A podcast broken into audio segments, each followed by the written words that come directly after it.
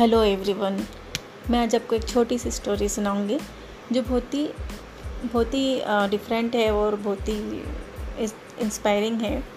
और इसमें हमें हमें ये पता चलेगा कि हम सब वैसे भी जानते हैं कि अच्छे कर्म का जो है फल बहुत अच्छा मिलता है और कहीं जहाँ हम सोच नहीं सकते, वहाँ जाके हमको बहुत अच्छा रिटर्न मिलता है। जो भी हमारे अच्छे कर्म रहते हैं, जैसे हम कंटिन्यू हमारा ऑनेस्टी से, ईमानदारी से काम कर रहे हैं या किसी को एकदम से ज़रूरत, किसी कोई बहुत ज़रूरतमंद है उसकी मदद की, कर रहे हैं मतलब इस तरह के जो भी अच्छे अच्छे कर्म हैं, वो हमें कहीं ना कहीं बहुत बड़े बहुत बड़ा उसका रिज़ल्ट मिलता है। ऐसे उस, ऐसे पॉइंट पे जाके मिलता है जहाँ हम उसकी अपेक्षा भी नहीं कर सकते। इसलिए कहते हैं कि हमेशा अच्छे कर्म करते रहना चाहिए। ये अब एक बार सडनली एक हॉस्पिटल में एक पेशेंट आता है और वो ट्रॉमा का केस रहता है एक्सीडेंटल केस रहता है। और जो हॉस्पिटल के ऑनर रहते हैं, वो कहते हैं कि खुद ही जाकर उसको आईसीयू में इमीडिएटली जाकर देखते हैं, उसका पूरे, उसका जाँच करते हैं और अपने पूरे स्टाफ को कहते हैं कि कोई भी इस व्यक्ति को किसी भी प्रकार की कोई तकलीफ़ हो, ना होनी, नहीं होनी चाहिए। और कुछ और भी दिक्कत रहती है तो मुझे बताना, इसके ट्रीटमेंट की पूरी व्यवस्था की जाए अच्छे से और इससे कुछ भी पैसे या कुछ भी चीज़ मांगने की कोई ज़रूरत नहीं है। पंद्रह दिन तक वो पेशेंट हॉस्पिटल में एडमिट रहता है जब वो बिल्कुल ठीक हो जाता है, उसको डिस्चार्ज करने का दिन आ जाता है। उसका उस मरीज़ का बिल अस्पताल के मालिक और डॉक्टर की टेबल पर आता है। तो डॉक्टर जो अपने अकाउंटेंट और मैनेजर को बुलाकर उनको बोलता है कि इस व्यक्ति से एक भी पैसा नहीं लेना है। तो उनके अकाउंटेंट और मैनेजर कहते हैं कि डॉक्टर इनका बिल तीन लाख का है। नहीं लेंगे तो कैसे काम चलेगा? डॉक्टर ने कहा कि दस लाख का भी क्यों ना हो? एक भी पैसे नहीं लेना है। ऐसा करो कि तुम उस मरीज़ को लेकर मेरे चैम्बर में आओ और तुम भी साथ में ज़रूर आना। मरीज़ को व्हील चेयर व्हील चेयर से लेके डॉक्टर के चैम्बर में लेके आते हैं। और साथ में मैनेजर भी रहता है और अकाउंटेंट भी रहता है। डॉक्टर ने मरीज़ से पूछा, प्रवीण भाई, मुझे पहचानते हो?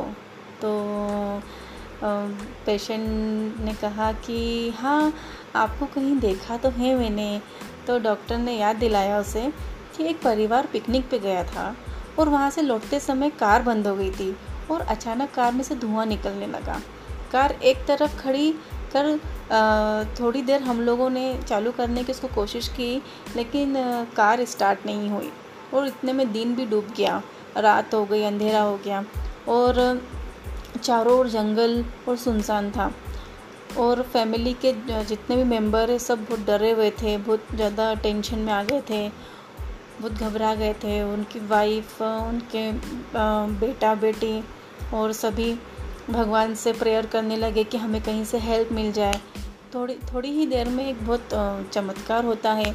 मेले कपड़े में एक युवा बाइक बाइक से उधर से आता हुआ दिखता है डॉक्टर्स को डॉक्टर्स की फैमिली को। और हम सबने उस पर बिल्कुल दया की नज़र से हाथ ऊँचा करके उसको रुकने का इशारा किया। डॉक्टर की फैमिली जो है, जो जंगल में फंस जाती है, रात के अंधेरे में वो उनको इशारा करती है। तो फिर डॉक्टर कहते हैं, यह तुम ही थे ना प्रवीण? तुमने ही गाड़ी खड़ी रख कर हमारी परेशानी का कारण पूछा। फिर तुम कार के पास गए, कार का बोनट खोला और चेक किया। हमारे परिवार को और मुझको ऐसा लगा कि जैसे भगवान ने हमारी मदद करने के लिए तुमको भेजा है, क्योंकि बहुत सुनसान जगह थी, अंधेरा भी होने लगा था और घना जंगल था। वहाँ पर रात बिताना बहुत मुश्किल था और ख़तरा भी बहुत था। तुमने हमारी कार चालू कर दी, हम सबके चेहरे पर खुशी खुशी आ गई, एकदम सब खुश हो गए टेंशन फ्री हो गए। मैंने जेब से बटुआ निकाला और तुमसे कहा, भाई, सबसे पहले तुम्हारा तो बहुत धन्यवाद है और हमेशा तुम्हारा एहसान रहेगा। रुपए पास होते हुए भी ऐसी मुश्किल में मदद नहीं मिलती। तुमने ऐसे कठिन समय में हमारी मदद की। इस मदद की कोई कीमत नहीं, अमूल्य है। परंतु फिर भी मैं पूछना चाहता हूँ, बताओ कितने पैसे दूँ? उस समय तुमने मेरे हाथ जोड़कर कहा कि जो तुमने शब्द कहे, वह शब्द मेरे जीवन की प्रेरणा बन गए। तुमने कहा मेरा नियम और सिद्धांत है कि मुश्किल में पड़े व्यक्ति की मदद के बदले कभी पैसे नहीं लेना चाहिए। और मैं मुश्किल में पड़े हुए लोगों से कभी भी मजदूरी नहीं लेता। मेरी इस मजदूरी का हिसाब भगवान रखते हैं। और एक गरीब और सामान्य आय का व्यक्ति अगर उस प्रकार के उच्च विचार रखे और उनका संकल्प पूर्वक पालन करे तो मैं क्यों नहीं कर सकता? यह बात मेरे मन में आई और मेरे मन में धीरे धीरे मेरी आत्मा ने मुझसे पूछा, तुमने कहा कि यहाँ से दस किलोमीटर आगे मेरा गैराज है। मैं गाड़ी के पीछे पीछे चल रहा हूँ। गैराज पर चल कर के पूरी तरह से गाड़ी चेक कर लूँगा। और फिर आप यात्रा करें। दोस्त, यह बात, यह घटना पूरे तीन साल होने को आ गए हैं। मैं ना तो तुमको भूला, ना तुम्हारे शब्दों को। और मैंने अपने जीवन में वही संकल्प लिया। तीन साल हो गए। मुझे कोई कमी नहीं पड़ी।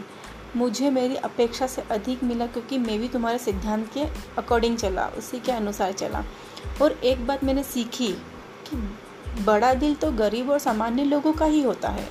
उस समय मेरी तकलीफ़ देखकर तुम चाहे जितने पैसे मांग सकते थे, परंतु तुमने पैसे की बात ही नहीं की।